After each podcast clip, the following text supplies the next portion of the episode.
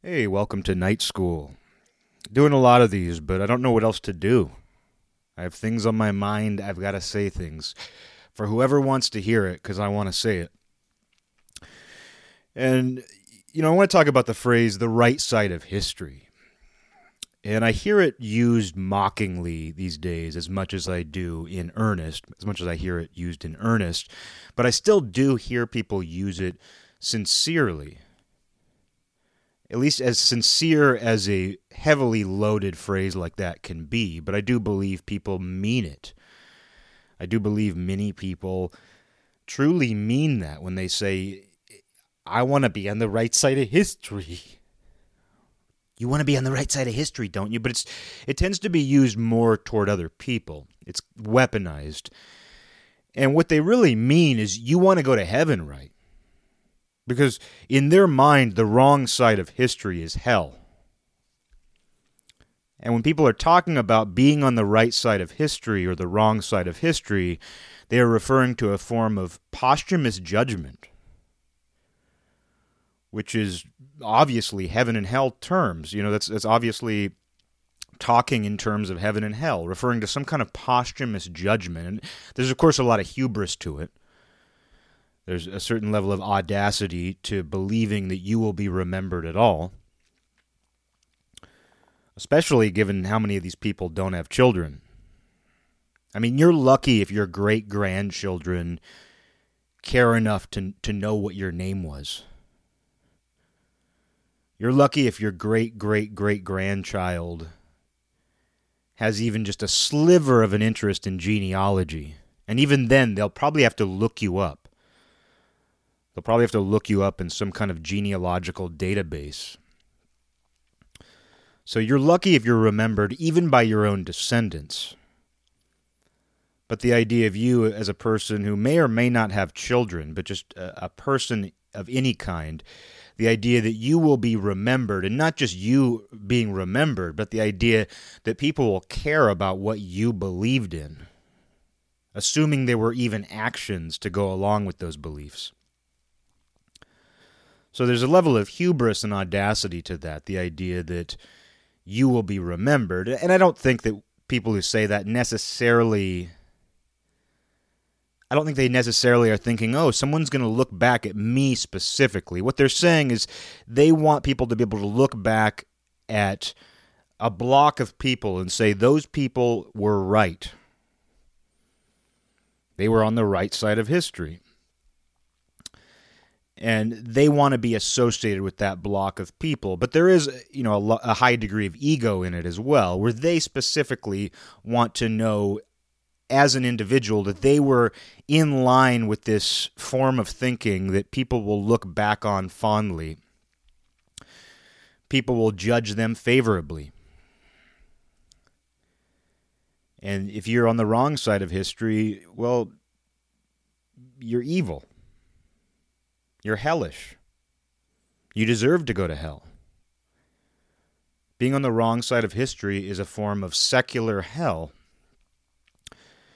And yeah, you're you know, you think about the most famous people who are living today and to think that only a small minority of them will be remembered at all. And no matter how outspoken that person is, no matter what they say or what they believe in, even those people you know they'll probably be looked at by historians and historians will dispute what that person actually believed in. I mean you see it with uh, history today where people will talk about figures from the 1800s not even that long ago and they'll say well we think he meant this when he said this. We think that he believed this but some historians believe otherwise. So even when we have information on a historical figure people often dispute later what they actually believe in. And who's to say we can even understand that? If you don't live in a given time, who's to say you can actually understand why that person believed what they believed? There might be nuances that are impossible for us to pick up. And if that's true for things that happened 200 years ago, you can be guaranteed that's going to be true 200 years from now the idea that people in the future well first of all i mean it depends on this idea that there is an absolute right There is something that is fundamentally right. Because being on the right side of history, what that just means is I'm right. I'm right. I'm on the right side of history, but more importantly, uh, in shorthand, what that means is I'm right.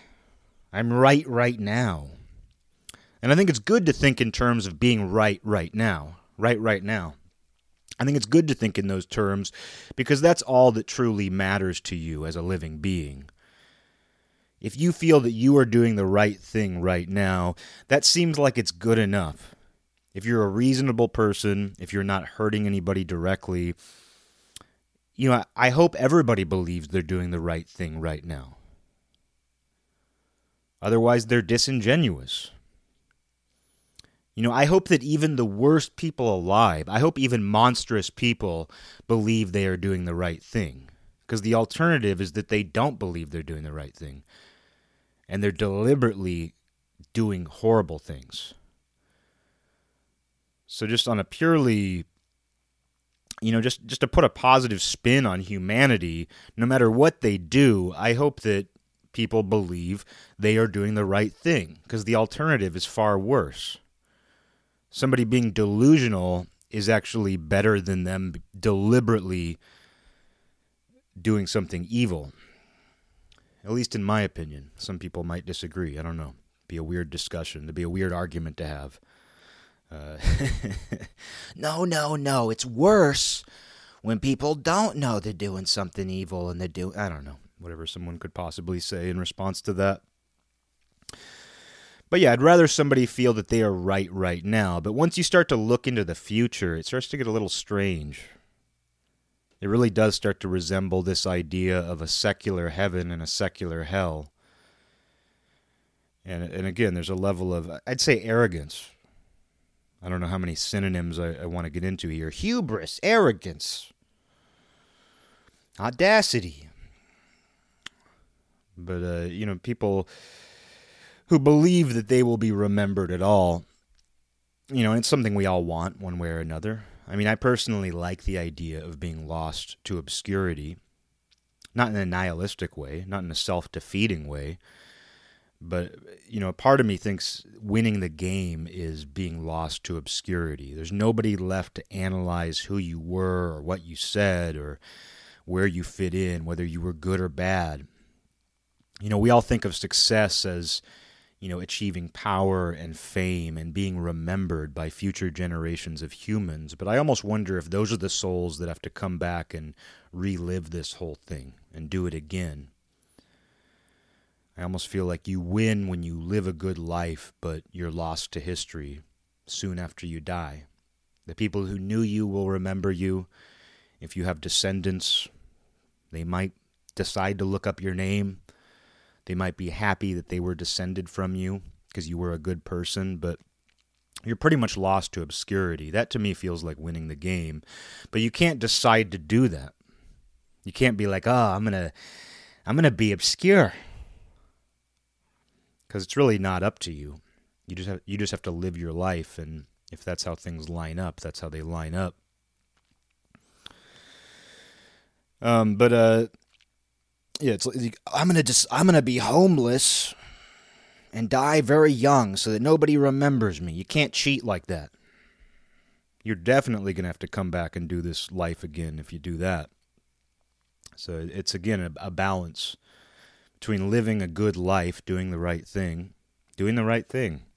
Because you can't escape this. I mean, that's why I don't get mad when I hear somebody say, You want to be on the right side of history, don't you? Oh, you're going to be on the wrong side of history. Even though I do roll my eyes, and I, of course, never roll my eyes in real life. So, what I'm talking about are my internal eyes. I roll my internal eyes. I internalize my internal eyes. Um, uh, but yeah, I roll my my inner eyes when someone says that, of course. But I make sure not to get mad because I understand how good it feels to be right. You know, I've talked on here recently about how often it doesn't. Sometimes being right doesn't make you feel good. Uh, but, you know, we all do prefer to be right one way or another. And so I, I, completely understand why people want to feel like they're not just right right now, but they will be right forever. And beyond believing that history will look back on you fondly, which is, oh man, that's quite a gamble. Because I'm personally of the belief that history makes fools of nearly everyone. History makes a fool out of nearly everyone. At the very least, you know, we look back at people who were in conflict, and often we look back and we say, it's kind of silly they were both fighting over that, considering their civilization is no longer around. And of course, in the moment, that conflict felt essential, and it probably was. Probably, you know, they were probably probably didn't have much of a choice in some cases. But we don't tend to look back. At least I don't. You know, I'm interested in history, and very rarely do I look back at history, especially the farther back you go. And I don't say, oh, gee, look at those people. They were the right ones. They were right. oh man, it's amazing reading about these people from a thousand years ago and how this group was right. Typically, you look back at them and it's almost like seeing ants. It's like ants who look like you, but you look back at them and it's almost like you're you climbed high up a ladder and you're viewing them from this new vantage point that they didn't have. And I guess maybe personally, I don't feel the need to assess people who are no longer here especially the farther back you go. Because again, there there have to be nuances to that experience at that time that I can't possibly detect. And so I don't think it's helpful to think about yourself in the context of a history that has yet to happen. And I think people who use those sorts of phrases would say, Oh, I'm not actually thinking about it. I don't mean it literally, but I'm not convinced. I wouldn't be convinced by that. If somebody said, I don't literally mean the right or wrong side of history, what I really mean is right now, and I'm just, uh, they would have to admit they're using hyperbole, which people are hesitant to do. Uh, but I think some people deep down would tell you, oh, I'm not really thinking about the way that future people will reflect on me personally. Little old me. Um, but uh, I, I do believe that they mean what they say. Whether they mean it literally or not, I do believe they mean what they say because people are very passionate about it. And they throw these phrases out with a great deal of passion. And I do believe they're referring to heaven and hell in their own way. Because these are placeholders. And it's very easy to understand placeholder words when we're talking about different cultures and different languages. For example, you know, oh, those people over there, they have their own word for hell. And they basically mean the same thing. The word is different, but they mean the same thing. Oh, they got they they call flowers this. They have this word for flower. Oh, in France they call it a fleur. F L E U R. You know, they call it a fleur. Whereas we call it a flower. It's so different, fleur and flower. But uh, you can be like, okay, they're referring to the same thing. They're referring to the same thing I'm referring to. They have a, a slightly different way of saying it. And that tells you that these are placeholders. Even though we deeply identify with the words we use for things, deep down we also know that they are placeholders. How that thing isn't just when we see a flower, you know, there's no uh, tag on it. You know, you think about like the tag in your T-shirt that says what brand it is. You know, there's no tag on the side of the flower that says flower. It's something we've come up with to refer to that object that we see and interact with. And people in other places have their own word for it. And all of these words are placeholders for this object. And the same is true for ideas. And so it's I, I feel like it's pretty easy to understand that when we're looking at different languages and different cultures to be like, okay, yeah, we all have our own words for things. Therefore, those words are placeholders for the actual thing, for this thing that has its own essence apart from these words. But when it comes to your own culture, it can get a little more confusing and it's more difficult to understand that idea of placeholders because you're talking about your own language. Therefore, you would think that anybody who speaks your language would refer to that thing using the same word you do. But that's not true. So you can say heaven and hell, and when someone says right side of history or wrong side of history, you're not going to think they're referring to the same thing because they're using your language. And if they're using your language, why wouldn't they just call it heaven and hell like you would? Well, because people are experiencing different things even within the same culture, even within the same language. They have their own view, they have their own cone of vision.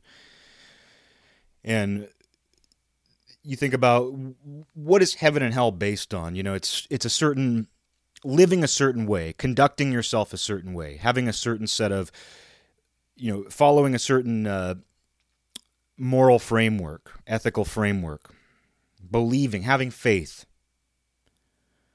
in some idea that is fundamentally good.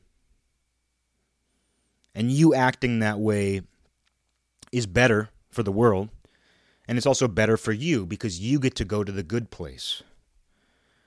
When you die, the posthumous judgment you receive will be favorable. You're going to heaven. And when you take away that word, and when you take away the when you secularize that idea and you say, okay, here's these people, they have a moral and ethical framework. And they have a fundamental belief that you know, following a certain set of ideas is better. It will make the world better, and it will make th- they themselves better if they follow this.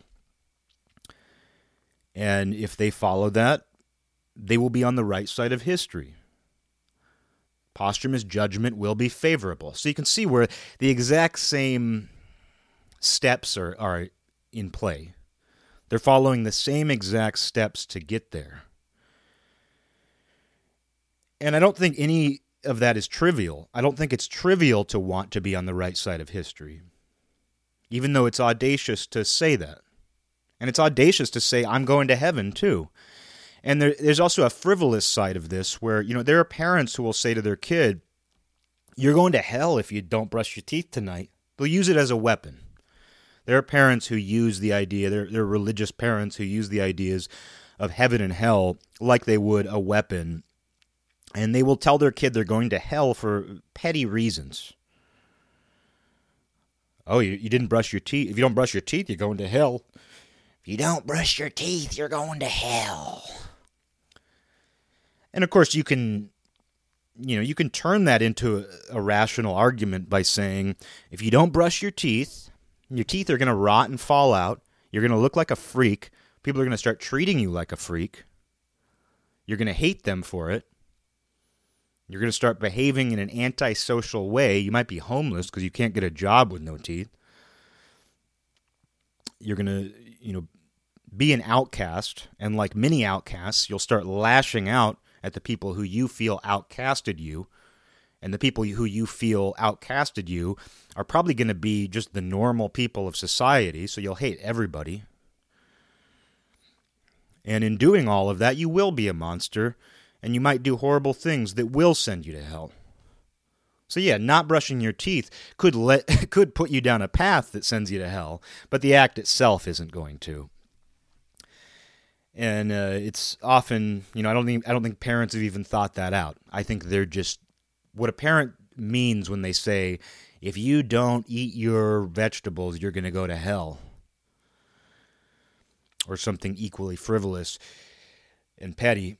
Uh, when they say that, they're not thinking, oh, this could send him down a path where he's going to do this and he's going to become a monster. And, you know, they're not even thinking about that. They're just thinking, this is an effective way to get this kid to do what I want. That's all they're thinking and they're also communicating a lack of spiritual depth on their own part. Because if they are a truly spiritual person who believes in heaven and hell, they're not going to throw that around lightly. And then you go to the secular idea of it this idea of right side of history, wrong side of history. People are using it similarly as a weapon about everything. Oh, you said the wrong thing.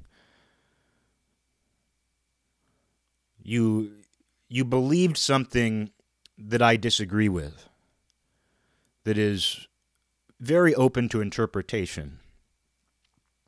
You're on the wrong side of history. It's just how it is. It's trying to get people to do what you want. And I think with this secular idea, it's so politicized that it's it's obviously not just it's not equivalent to a parent trying to get their kid to do what they want them to do because it's good for the kid, it's good for the family. It's not as simple as that. With this right side of history, wrong side of history thing, it's far more based on political power and political advantage. And so it is different in that way, but it's used very similarly. You used the wrong word, or you, you said something that was misinterpreted by a certain type of person. So you're going to hell. You're going to be on the wrong side of history.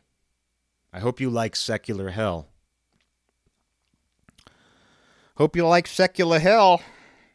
That's, you know, it's a very similar it's a very similar way of thinking. And it is used just as frivolously. Because it'd be one thing if it was like, oh, you committed a hate crime. You lynched somebody. You're going to be on the wrong side of history. It'd be one thing if it was used when there was some weight to the accusation. But it's it's often used very casually.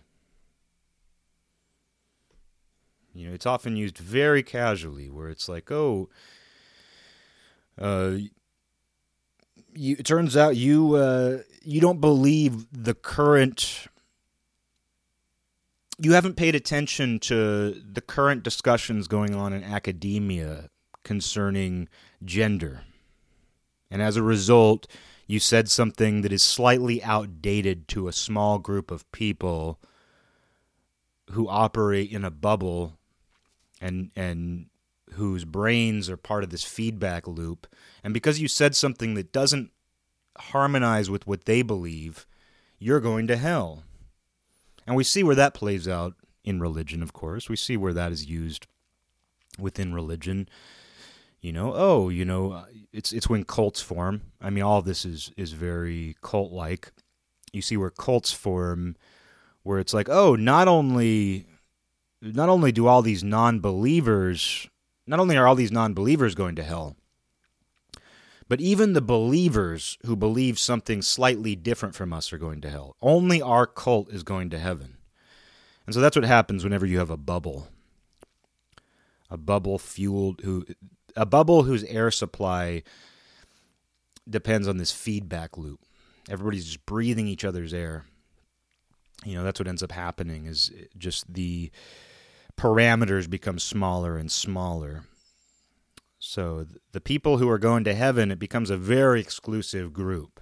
The people who are on the right side of history, very exclusive. And that's what people want. People like exclusivity. It's not that they're elitists. We just tend to like exclusivity. And once you accept that, it's cool. Because you actually become less of an elitist by saying that we all have some interest in exclusivity. It's the endless pursuit of jewels. We're all looking for a jewel that nobody else has found. We're all looking for a treasure. And if you once you realize that, it, you're not going to stop looking for jewels. You're not going to stop hunting for jewels.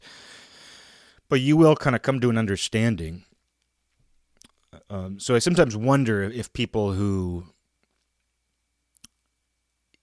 I sometimes wonder if the people who are saying you want to be on the right side of history, don't you? I sometimes wonder if they actually want that to be inclusive. Do they actually want as many people as possible to be on the right side of history? Or do they like believing they belong to a small exclusive club? This limited group who will be on the right side of history. Because no matter what somebody says, People like to feel like they are special. It's why people rebel in some cases. Some people become rebels simply because they want to feel like they are part of a, a smaller subset of the population. And when that rebellion turns mainstream or just gets bigger than it was when they entered it, they resent that and they get out of it. You see it happen with bands, you see it happen with all kinds of interests. And not just this underground mentality of like, oh, I only like obscure things. I only like things that are obscure. You know, it's not even just that because you see it in all kinds of different places. And it's it's an attitude you see where people will say, "I don't know why everybody doesn't like this." You know, you'll find a band you like. Oh, I found this heavy metal band from 1983 that released a demo and an album. I don't know why everybody doesn't understand how good this band is. These guys, they're so much better than Iron Maiden.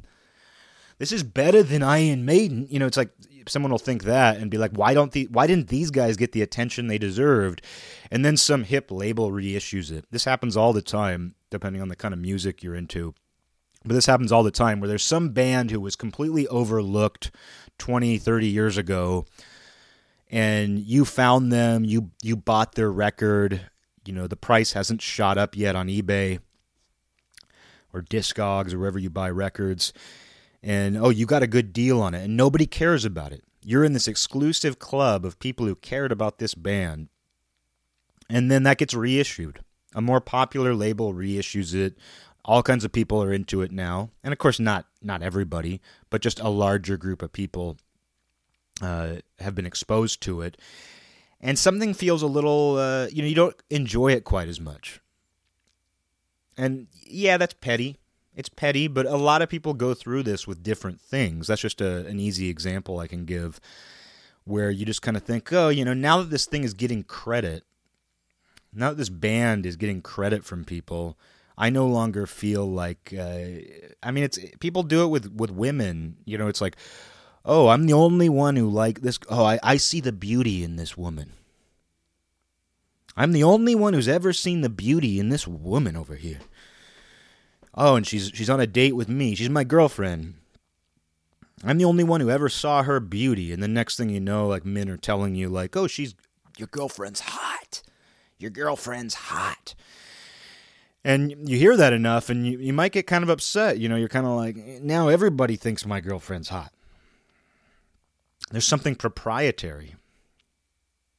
And, and it's not even like a, oh, women are my property sort of thing. It's just that you thought that you saw something nobody else did.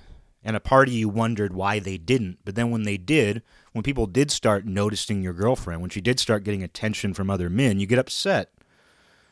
And it's just a natural thing. It's like we like things to be exclusive, but one of the attractions of ex- of exclusivity is that we can say, I don't know why other people don't aren't into this.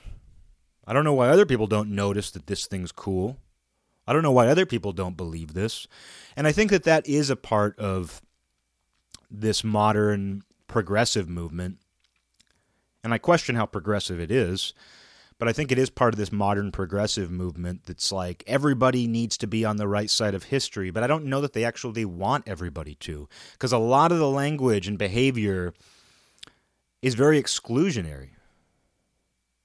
You know, a lot of it seems designed to attack and divide and split hairs. To me, it doesn't seem very inclusive, even though that's one of their brand words inclusivity.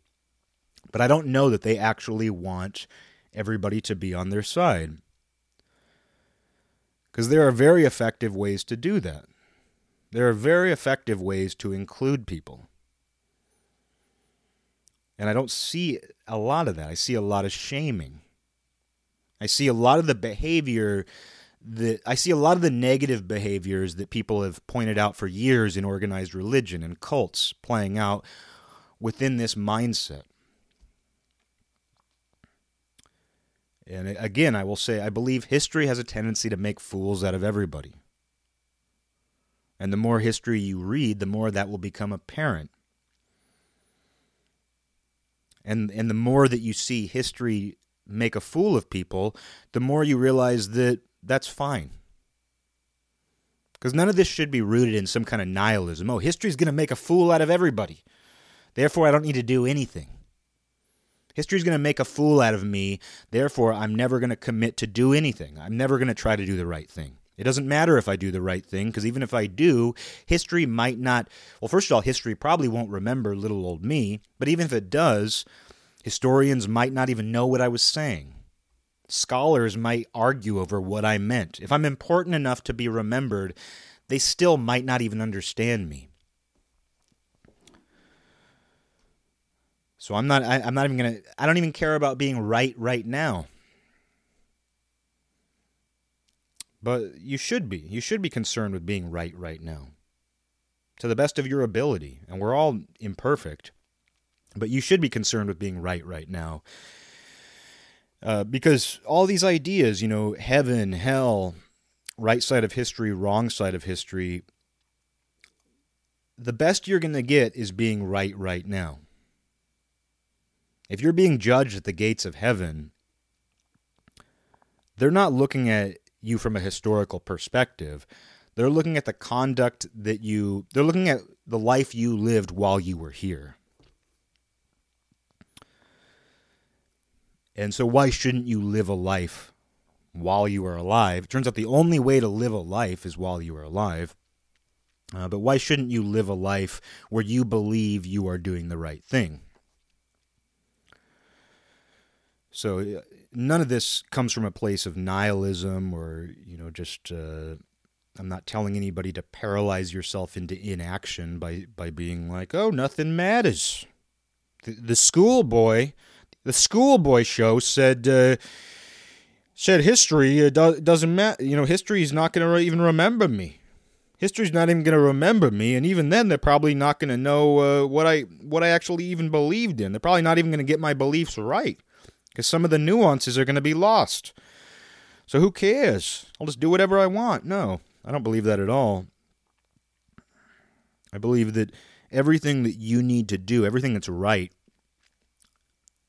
is something that is either right right now or it doesn't matter. You only have the tools that are available to you right now. You only have the present moment to work with. And and again, too, when someone says, you know, you want to be on the right side of history, don't you? What they're saying is I'm right. They're saying I'm right right now and it's just it's just such an amazing phenomenon. I'm so lucky to be alive at a time where the first generation of people to be completely right are living. All those people from the past that we can look back on and say, "Hey, they were wrong." It's amazing that we got it right. It's amazing that the only 100% right people to ever exist were born in 1982 between the years of 1982 and 1997 and uh, it's just a, incredible. What a phenomenon to be part of the first generation to ever be completely right. Oh my goodness. That's just. Uh, uh, uh, I'm so lucky to have the option of being completely right for eternity. That's funny. That's a funny thought. And uh, that's a whole other level about audacity believing that you're part of the first generation to get it right. Oh, the science right now is is is, is finally right. Medicine, it's finally 100% right. We believe in science. Well, do you believe in the science of 200 years ago when it was wrong? And it's again not an excuse to dismiss the science that we have right now but to act like what we have right now is fundamentally true or accurate, you know, you're setting yourself up. You know, which is why people should emphasize the scientific process. Because it's the scientific process that undermines science itself. The scientific process proves that scientific conclusions are wrong. And so I love the scientific process because it doesn't look to make a statue out of itself. But when it does produce some sort of assumption or conclusion, something convincing, we have a tendency to go, "Oh, we found it. We get it now. We un- we completely understand it now." Meanwhile, we're constantly looking back at scientific findings. We're constantly looking back at medicine, medical techniques, and we're like, oh, I can't believe that they did bloodletting. Oh my! So they, You're telling me that they sliced a man's veins open to, to get the disease out? And we look back at that and we roll our eyes. We roll our inner eyes at that. But then we look at what we have right now and we're like, you have to believe this. And it's helpful to believe in a lot of this stuff. It's not like I completely dismiss medicine or science, but I also recognize that it's temporary. The stability that we think we've found in science and medicine is going to be temporary. It doesn't mean we shouldn't give it a chance. Obviously, people are. But we have to recognize that it too is temporary, and we will never have a complete understanding. We will never have a total perspective. And of course, we have that perspective on things that have already happened. Of course, we do. We climb up a, another rung of the ladder. You know, over time, we climb, you know, each generation climbs up a rung, and we look back at previous generations and say, look at all the things they got wrong. Look at all the nonsense they were arguing over or fighting over. So we do gain a greater perspective with time. But even with that greater perspective on history, we're always missing something in the present. So the idea that you could be completely right right now is wrong. It's just, it's going to be wrong, no matter what you believe in. But again, that's not an excuse to do nothing or to not commit yourself to some kind of ideal. I believe that's important. You should still strive toward a certain ideal. And I believe we have enough information to know what's genuinely harmful and what's not. But you should do it for its own sake, not because of where you fit into the you know, it's not because of how you fit into some sort of historical view. Don't do what you're doing because people from 200 years from now will look back and remember you. They'll go for walks in the graveyard and they'll look down at your headstone and say, "Ha, this guy knew this guy was doing the right thing back then." You know, nobody's going to think that. And don't do it because you're going to heaven or hell. Because the reality is, striving toward a certain ideal, doing what you believe is right right now, actually makes your world as you are living it more heavenly or hellish. That's the beauty of doing the right thing while you are in the present moment. Is that it actually makes your world better right then immediately. And there's a reason why people experience certain phenomena after they've made good decisions or bad decisions. People will report experiencing synchronicity, epiphanies, those sorts of experiences, seemingly after they made a certain decision. I'm not going to get too into that. But there does seem to be something to that. That the decisions we make shape our view of the world. Because certainly the things we say to ourselves shape our view of the world. And something I've seen with a lot of the same people who, who will pitch this right and wrong side of history narrative. Many of them are the same people that I personally know who have re- been repeating this mantra of the world sucks. Ah, we're living in a garbage world. Sucks that we live in a garbage world, huh? Don't you want to be on the right side of history? And when you repeat that often enough, and some of these people say that every day. I have friends who say that kind of thing every single day, one way or another, probably many times a day. It's almost like this weird. I've referred to it before. It's almost like it, replaces hello. Like instead of saying hello, you go, it's almost like a weird cult. It's like a weird cult greeting. World sucks, doesn't it? Hey, do you want to go get a drink? Welcome to the garbage world. Welcome to garbage world. You know, people have this view and they say that. that that's an actual phrase that I've heard so many times from so many different people that I know. Garbage world, huh? 2020 much, huh? 2020 sucks, huh? Hey, don't you think 2020 sucks, huh? Uh, you know, it's it's that same sort of idea. And it doesn't mean you can't acknowledge when life is hard or you see things that are upsetting. But it seems to be something people say even when life is going relatively well. Because I mean, yeah, I'll, occasionally I'll accidentally stumble upon some like animal cruelty video that's making its rounds.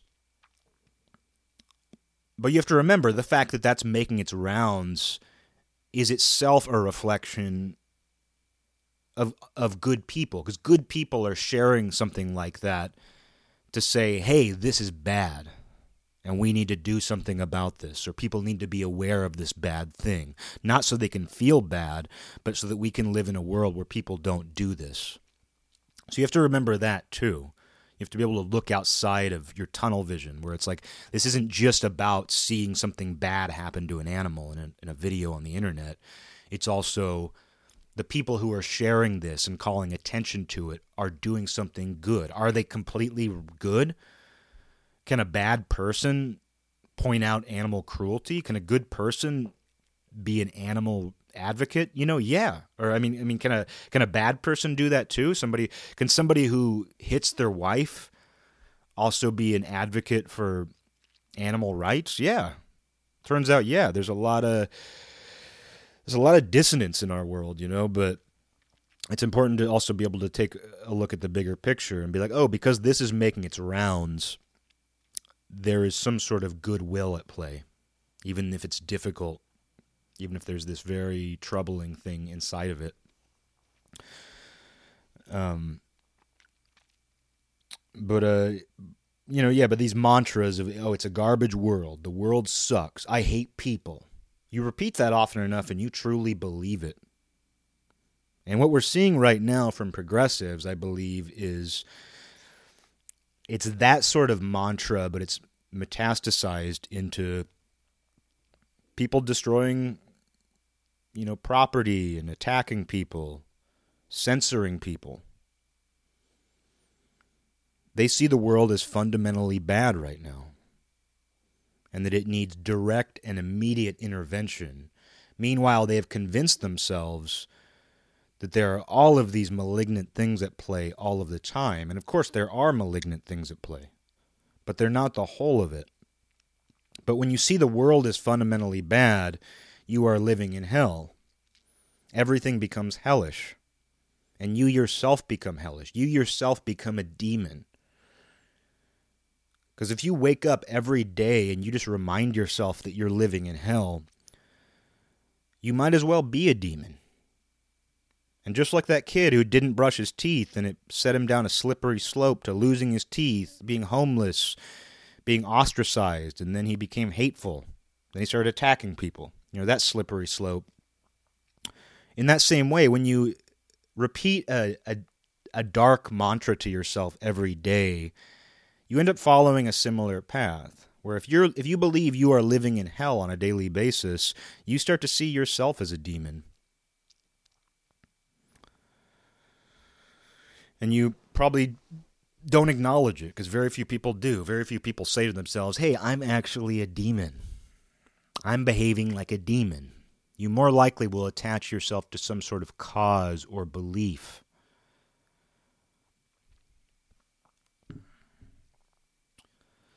So people have to be very careful about that. And it doesn't mean you need to wake up every day and say, the world is beautiful. Uh, before I leave the house today, I'm gonna I'm gonna complete my gratitude list before I leave the house today, I'm going to complete my gratitude list. You know, you don't need to do that either, I don't think. I think it's helpful. There's a reason why those ideas, why those behaviors help people by doing things like that. And I think you should do that instead of having this hell mantra, this garbage world mantra. I think you should do that before you ever do that. And maybe you have to do that to get yourself out of the hole you're in but I think you can approach things realistically and neutrally without having to pretend to be happier than you are or to ignore the ills of the world. You know, I think you can acknowledge those too. But you should try to have some sort of ideal, some sort of constructive or positive ideal. And when you do that, it just doesn't really make sense to. Uh, it no longer makes sense to see the world as, as a hellscape. There are pockets of hell, there are holes, there are abysses. But maybe if you strive toward an ideal, you start to see those abysses, you know, with manhole covers on them. You're not going to trip and fall in the sewer because the holes are there, but you actually have to get down and lift the manhole cover off before you fall in or you have to follow somebody else who's going to lift it off for you and fall in behind them, which is why you have to be careful who you associate with and who you trust. But, you know, I do believe that if you can find some sort of ideal to strive toward, and it might find you, and you just have to accept it when it does. I mean, I think that's more, that's closer to my experience. It's more just putting your guard down when some sort of ideal does find you. But if you have that, you know, you don't have to worry as much, I don't think, about tripping and falling. And it's like, oh, I tripped on, on a twig and now I'm falling in an endless abyss. You know, it's like I don't think you have to worry about that quite as much, although you should always be on guard. You know, you should always be careful. But, you know, I don't know. People have this idea that they're living in the Truman Show, I think, as technology, communication, as as the the means of production have been lowered. You know, the stars have gotten a little bit lower. Literally, the celebrities are now closer to us than they ever were before. We can interact with them in ways that we never could through social media, and they read what we say in some cases. I say that like I I say that like I'm one of the people who comments on celebrities' social media accounts. Uh, but I'm part of the I'm part of the human race, guys. Uh, I can say we. Uh, but you know, you know, the means of production too are more available to us than ever. You know, where we have cameras, we have we can make video of ourselves. We can express ourselves to a much larger audience than we ever imagined, and we can actually become famous without having to go through the casting couch, without having to go to acting school, without having to sign a record contract. You know, we have the ability to do all that. And there's obviously pluses and negatives because fame is less exclusive than it ever was before. And as a result, it has less meaning. And that's okay. You know, it's just how things have happened, it's how things have evolved. I'm personally not opposed to the stars getting pulled down a little closer to us because that means that we get up a little bit higher. It means the average person is elevated a little bit. You know, we've climbed up on top of the mountain and the stars have come down a little lower. And it's almost like we can talk to them. And sometimes they, they notice us. Sometimes the star twinkles. Uh, and you know, we have seized the means of production, or at least it's been made available to us. Whether we actually seized it or not, I don't know, but it's been made available to us. The fact that I can do this very mainstream radio show that I do, that you're listening to right now is itself a testament to that. The fact that anybody in the world, if they wanted, could hear this. You know, is a testament to the fact that the means of production are more available than they've ever been before. And yeah, there's a plus and a, a negative to that, of course, and a whole lot in between. There's a good and a bad and a whole lot in between to all of that. But the problem is is that, you know, censorship truly is an epidemic right now. Because as we've as we have these we have a wider spectrum uh, in, in which we can communicate, but there's still there are still power structures around that. There are still people controlling that. And, you know, I was talking about censorship and deplatforming yesterday. And of course, after I recorded that episode, two major instances of censorship happened. Not to me personally, uh, but with Twitter and uh, dictionary. Just this kind of revisionism. Because, I mean, something that's going on right now is just this immediate revisionism. You know, there was something where this candidate for the Supreme Court used the phrase sexual preference, which to my knowledge has never been offensive. Even in recent years, it's, it, it's not considered a slur of any kind. Because a preference is simply that. You prefer one thing or the other. And if I say prefer Pepsi over Coke, it doesn't mean that I sat there and thought, well, I'm going to choose, I'm going to randomly choose to like Pepsi more than Coke. No, it just intrinsically appeals to you, but it's still a preference. So there's something intrinsic about our preferences. It's like, why do I like this music over that music? It's not that I sat there and came up with a list of pros and cons and the same is true for, you know, sexual preference, where when you say someone has a sexual preference, it doesn't mean that they sit there going, well, today I'm, you know, I think instead of being into men, I'm going to be into women. The option is there, but you intrinsically have a preference for one over the other. And I've never heard, you know, I, I, do pay attention to these things. I've never heard the idea of sexual preference being referred to as a slur or inappropriate in any way because a preference doesn't mean that you're it doesn't mean that it's some arbitrary preference. It's often something intrinsic. Like why do you prefer things that taste good to you? Why are you drawn to certain things? Many of them you wouldn't be able to explain. And the same appears to be true for sexual preference, where people who prefer the same sex, you know, they you know, it, I don't think that they, they say it's not a choice. They say that it's something intrinsic, but it's still what they prefer. So I don't see what's so offensive about that. But very interestingly, Webster's dictionary changed the definition of preference. And they now there's one of the one of the definitions refers to sexual preference and within the last day they changed it to be offensive because somebody found a screen cap from the end of September where it didn't say anything about it being offensive. And since this came up in this Supreme Court hearing, they've now changed it to be offensive. So you can see where that's a completely politicized move and the immediacy, the suddenness of it, the sudden revisionism of a definition in the dictionary. Because a dictionary used to be a mediator in arguments whenever there was an argument about the meaning of something, you know, especially pre-internet, if you got in a discussion with somebody and you were like, "Well, hey, uh, I think this means this," and somebody says, "No, it doesn't," you go, "Well, let's look at what the dictionary says."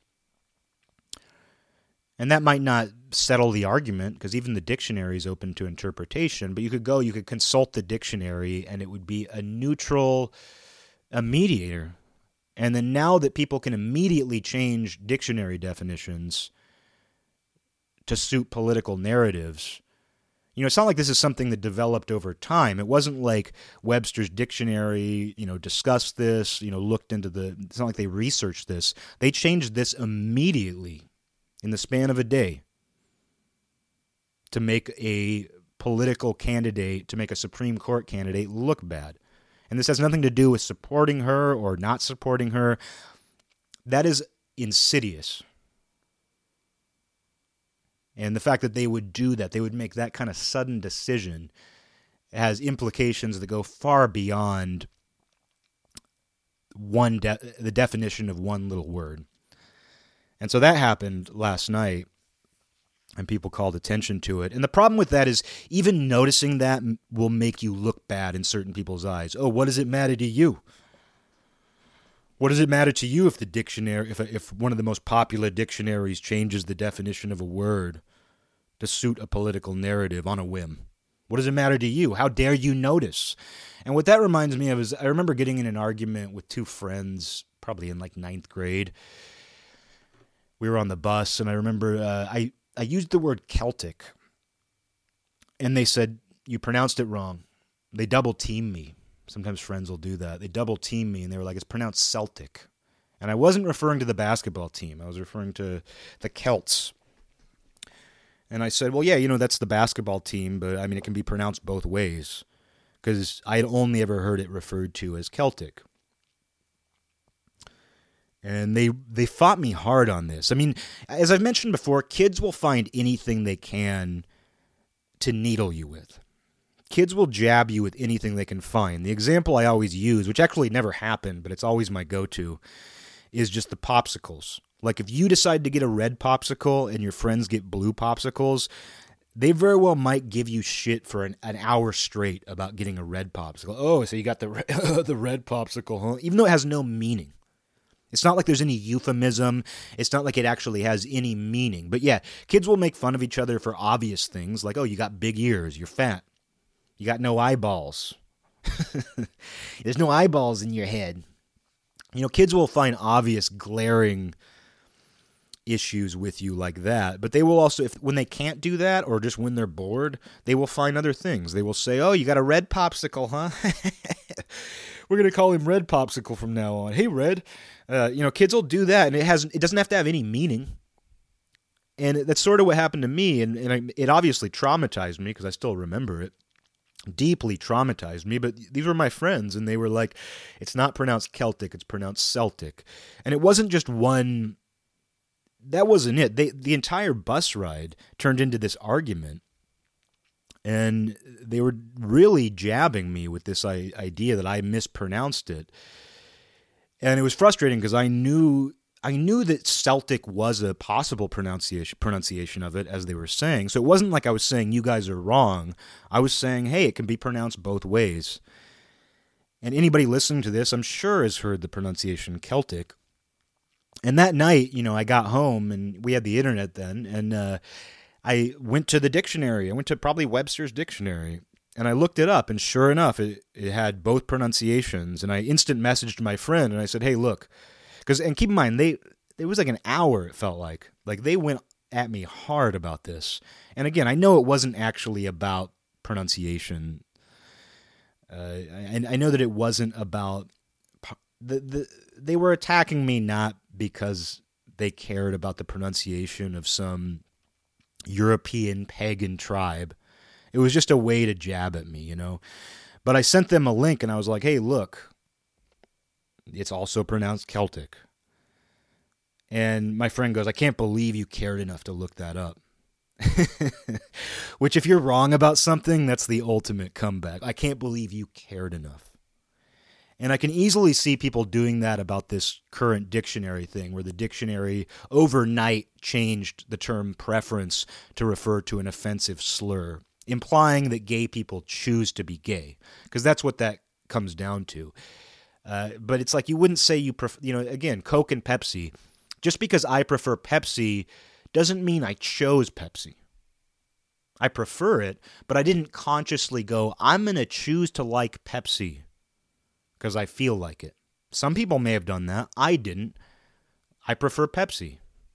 And I do. I actually do prefer Pepsi. I know that puts me in a weird category. I'm a Pepsi person. I'm a bur- I'm a Burger King, Pepsi, and Ford guy, not a Coca-Cola, McDonald's, and Chevrolet guy. And I do I have product synesthesia as I've talked about before where Pepsi is to Burger King, is to Ford trucks, as Coca Cola is to McDonald's, is to Chevrolet trucks, Chevy trucks. Don't ask me. I wouldn't be able to tell you why that, that is, but I have synesthesia, and those things are all correlated. But anyway, I didn't consciously choose Pepsi. It wasn't random or arbitrary. I simply prefer the taste. And that's still a preference, though. And the same is true for who you prefer, who, what your romantic or sexual preference is. It's still a preference, even if it wasn't arbitrary. So the idea that a company can, you know, speaking of arbitrary, the fact that a company can arbitrarily change that to make a Supreme Court candidate look bad is, yeah, very insidious and the implications of that, we will only see how that develops. Um, and you know, another case is there's something going on today where one of the political can one of the presidential candidates' sons had some sort of. There's an article in a major newspaper. I don't even know that we can call them newspapers anymore, but a major newspaper released an article that makes a presidential candidate's son look very bad, and Twitter won't allow you to post it. If you try to post it, and not that I was trying, but I saw that people were, and if you try to post it, it will say this is potentially harmful and can't be shared. And Facebook is also not allowing it. And uh, I mean, that's just explicit censorship. Whether the article is right or wrong doesn't matter. It's in a mainstream news publication, but it makes a certain political candidate's son look poorly and therefore reflects poorly on that political candidate. And the fact that Twitter is using the phrase potentially harmful, that is interesting. It's, it fits in with all of that language. You know, the progressive language over the last decade has you know, it's grown to define violence as something other than actual violence, which itself minimizes real violence. You know, if something is violent, we should say it's violent. If you think that something encourages violence, say that it encourages violence. Don't call it violent. Violence refers to a specific action. You know, don't use hyperbole. And, you know, we've just seen where words have, have taken on these alternate meanings. And it feels silly to even say that.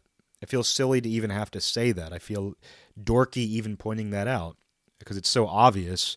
But we really see where words are, the meaning of words is changing in pr- present time. And if that's not evidence that they are placeholders, I don't know what is. You know, words are placeholders for ideas.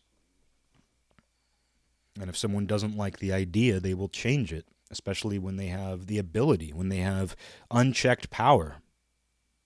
The people who are responsible for these tech businesses have unchecked power. And that inevitably re- leads to censorship.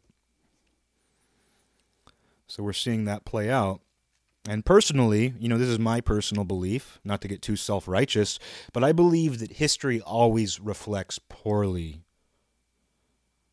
on censorship and any kind of constraint on free speech. Because there's such a desperation to it that someone thinks that is the only effective measure they can get in, they can put in place to get what they want. Even though it's very measured and strategic, like what's going on right now in terms of censorship and the attacks on free speech, they are very measured and strategic, yet they are also desperate. And so here I am. Now I'm the one saying you're on the wrong side of history. You're going to hell. You're going to hell because you censored people. But if I'm going to believe something, if, if I am going to commit myself to an idea of heaven and hell, I do believe that you know your conduct toward other people is one of the ways that you would be judged. Uh, but yeah, all of this has played out in the last 24 hours. Um, two of the more egregious examples that I've ever seen, and I've seen quite a bit of online censorship in the last five years. But these are two of the more egregious examples, so I just had to point them out since I was talking so much about censorship yesterday.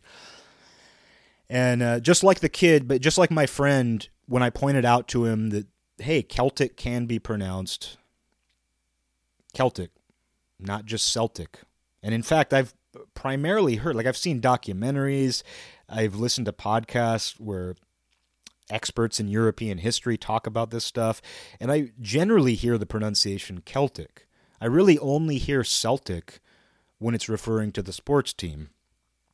So you can tell that, yeah, obviously I'm traumatized and still mad and still mad at those friends for attacking me. And of course, again, I know it wasn't about what I was saying. It was a, a way to jab at me. It's a way to bully me. Um, but it was so frustrating when I pointed out that I, not that they were wrong, but that I was right, that we were both right. And they said, I can't believe you cared enough. Because I believe that's what people would do right now. I believe that's what they are doing. I've seen a little bit of it where if you point out that the dictionary changed one of its definitions overnight to su- to suit a political narrative, people would probably say, "I can't believe you cared enough to notice that." The fact that you noticed that actually reflects poorly on you. Not these weird underhanded measures that are being taken in the tech world to try to shape our reality and control people. No, you're the one who's wrong.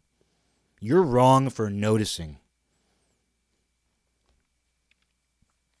And that's always a sick, that's always a form of mental sickness when you shame someone for noticing something.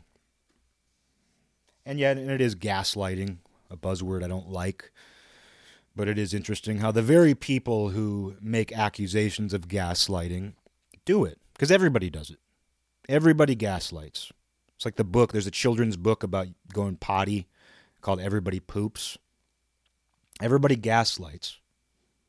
Someone needs to write that children's book. Everybody gaslights. And when you shame somebody for noticing something, or you shame somebody for doing the research or looking something up after you've told them they're wrong and them coming to you showing you that they in fact weren't wrong, they were right. And you say, "Oh, it's your fault for you know, it's, it's your fault for caring enough to look for the truth." You know, that's definitely there's definitely an, a sickness there. Not, I'm not saying it's like some mental illness, but it's definitely a sick behavior. But people use it to their advantage especially when they know they are doing something wrong. Because, like I was saying yesterday, I think deep down, everybody knows censorship is wrong. Even if you feel that it is serving some greater purpose, that is something that must just sit in your gut. That just must sit in your gut. And it can't sit well. And so I I really don't have any on one hand I don't have sympathy for someone who is censoring, but at the same time I recognize that they cannot feel good about that. But uh, anyway, I don't know. We you know, I feel like everybody feels like they're living in the Truman show. That's what people are talking about when they say we're living in a simulation. We're living in a simulation. A simulation simulation. And, you know, there's an episode about that, about how I say we aren't living in a simulation. I do not believe at all that we are living in a simulation. We've just grown into such a weird computer, you know, video game world that we now start to look at life itself operating as life does and say, hey, isn't it kind of like a simulation? And it's like, no, simulations are mimicking life. When we create a simulation on a computer, when we play Sim City, when we simulate something, we are trying to make it as close to life as we can. And of course, it doesn't completely take on all of the qualities of life, although we've gotten better at that. Video games are more realistic, both in terms of the AI, and in terms of the visuals, our ability to control what's going on. But simulations resemble life. But we shouldn't get that mixed up and start thinking, oh, because these things that we created to be like life are kind of like life, when life does something weird, it must be a simulation. And it's like, no, that's what life is. Weird phenomena happen constantly in life. Synchronicity happens, and it makes us do a double take. We look out our window and we think, this can't possibly be real. We see what other people are doing now that we are observing so much of the world through our computers, we we see what people are doing and we think this feels like somebody is doing this just to mess with me. But that doesn't mean it's a simulation. That's simply how life works. And if you were alive at any point in history, you very well might feel that way. But because you are exposed to so much, because you have access to so much, you have a view into so many different things, and people are giving you that view. They're live streaming. You can see what that person is seeing right now as they see it. You can see all of their ideas as they enter the collective, you know, unconscious. You know, you, you can see the collective, the collective, eh, collective. Uh, you can see the collective consciousness play out. You know, as I've said before, social media is a simulation of the collective consciousness the way that people express their thoughts and then those thoughts enter into your brain, it's simulating the collective consciousness. It isn't the collective consciousness. but it's a simulation of it. And you wouldn't turn around and say that the collective consciousness is a form of social media. Because that's what you're saying when you say life is a simulation. To say that life is a simulation is like saying that the collective consciousness is social media. When it's the other way around. Social media is mimicking the collective consciousness, and it in turn feeds into the collective consciousness, because these things aren't closed off from one another. And the same is true for life itself, where life is not a simulation, but a simulation is mimicking life, and in turn, that becomes a part of life. These smaller simulations we create in life become a part of our life. They are a part of our life. Their very existence makes them a part of our life, and they influence our life. But life itself is not a simulation. And, uh, you know, I won't go off too much more about that today. Um, but yeah, we do have this feeling like we're living in the Truman Show sometimes. And what's funny about the Truman Show, and that was a very important movie for my generation. It's a fun movie. The idea is fun. It was well done. I think I watched it again maybe in the last few years. But what's funny about it is the way it's all set up is for everybody to be nice and for him to have this great life. Like he has he has a job, he has a house, a wife, everything's perfect. Everyone says hi to him and things you know things lead him down a path where he starts to question that. But what's funny about it is up to that point everything is going very well. And that's why you know it's fiction. Because if the truman show were real do you think that they would just give this person a perfect life? They would probably ignore him. You know he, he gets all this attention. His neighbors always say hi to him everything seems to go well for him. And I know I know it's part of the story that he he loses his dad and he goes through difficulties. So they do they do put him through artificial they give him artificial struggles, of course, but overall he is given a good life and he feels important in his community. Everything has worked out relatively well for him. But you have to imagine that if that were to play out in reality, if they were to actually set up a Truman show they would torture that guy. They would torture him. They would ignore him. They would make him feel like he was going to be lost to obscurity. It would be such a it'd be so tempting to experiment with that guy. I mean, look at the way that you handle simulations that are in your control you play Grand Theft Auto, and I know all my references are outdated. All my cultural references are outdated. Although they're probably there's current Grand Theft Autos. I'm sure they're still probably making those. They're probably still milking that. They're probably still milking that cow. Um, but you know, you think about that where it's Grand Theft Auto, and it's like there's a set of rules you can follow, and you're a criminal. All my references, uh, it's like the Truman Show. It's like Grand Theft Auto. It's like I haven't paid attention to anything in the last 25 years. Um, but uh, you know, in Grand Theft Auto, you can follow the rules, or you can just hit people with your car and kill random people and kill cops. You know, you can do whatever you want, and a part of you does that just for fun. If you ever played The Sims, I'm getting real current here. That that brand new game, The Sims. If you're playing The Sims, you know, while you can follow the rules and try to set up a happy family with a nice working house, you at least once you've tortured those people. You've done whatever you can to make them depressed, make them hate life. You probably sealed somebody off in a room without a door.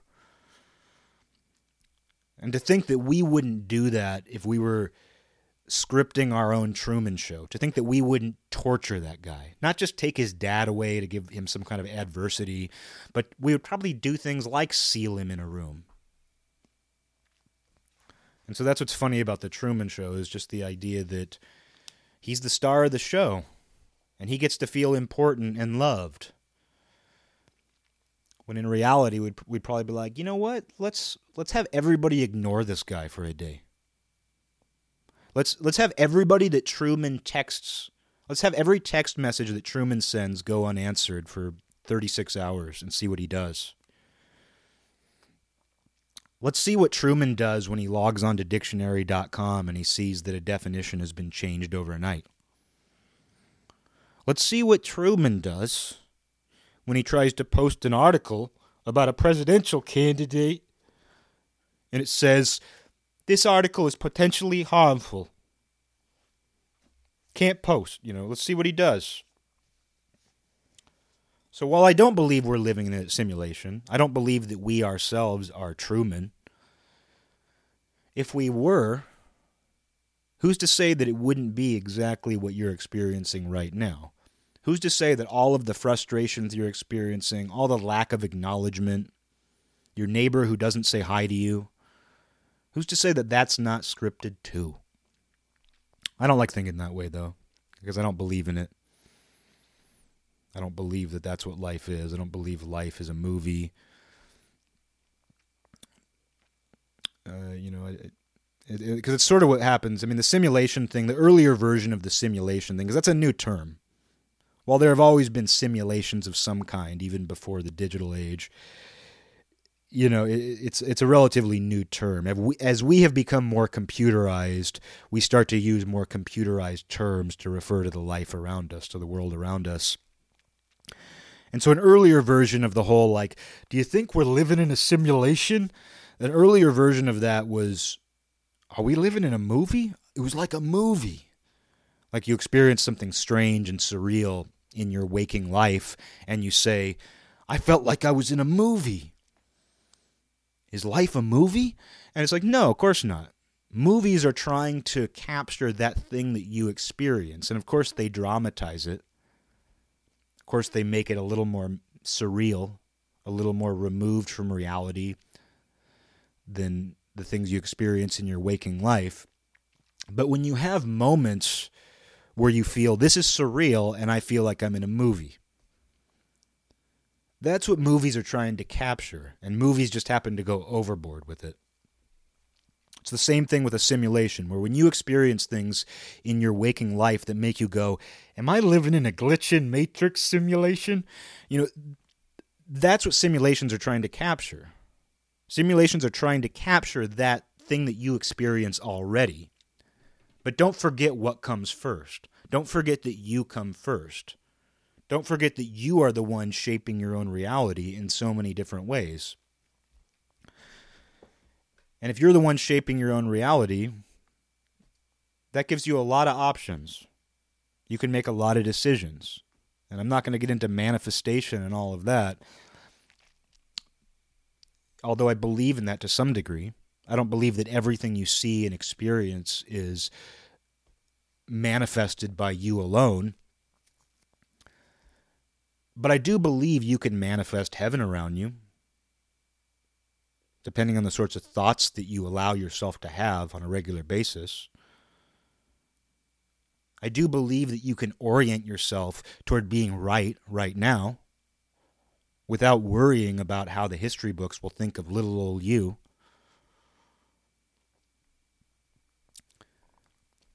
And with you know that in mind, all it comes down to is making decisions. Controlling what you think using mind control to your advantage by controlling your own mind. And if you do that, making decisions in your day to day life won't be as difficult because your mind will already be pointed in that direction. You'll be going with the grain. And that's heavenly. When you do feel like you're going with the grain in life, and I, you don't always feel that way. And you shouldn't expect to always feel that way. But when you feel like overall you're moving in that direction, you're moving with the grain, there's something heavenly about that. Not perfect, but it, there's something heavenly. You might as well be on the right side of history. Because being right here, right now, doing the right thing right here, right now, that is history. You know, you are living it right now. So why worry about the future? Why worry about the way that the history you are living right now could potentially mutate to make you look bad?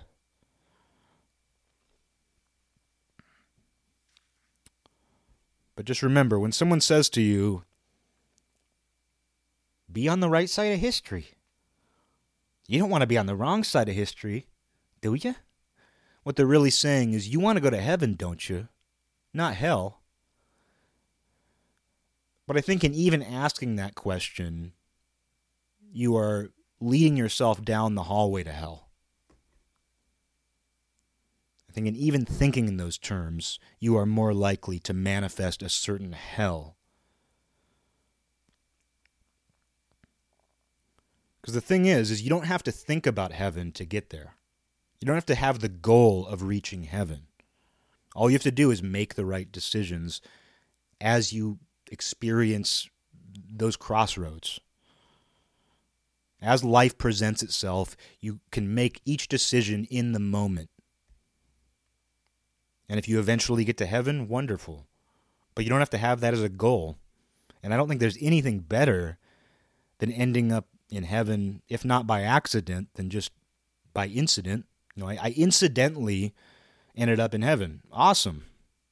Didn't even know I was didn't even know I was heading toward heaven. And so if you're going to end up on the right side of history, I think the best way to do it is unexpectedly. I unexpectedly ended up on the right side of history. And honestly, I don't think there's any other way to get there.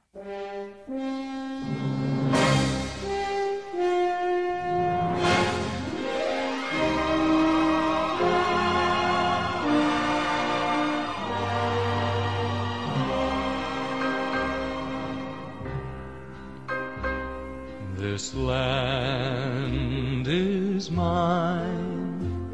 God gave this land to me.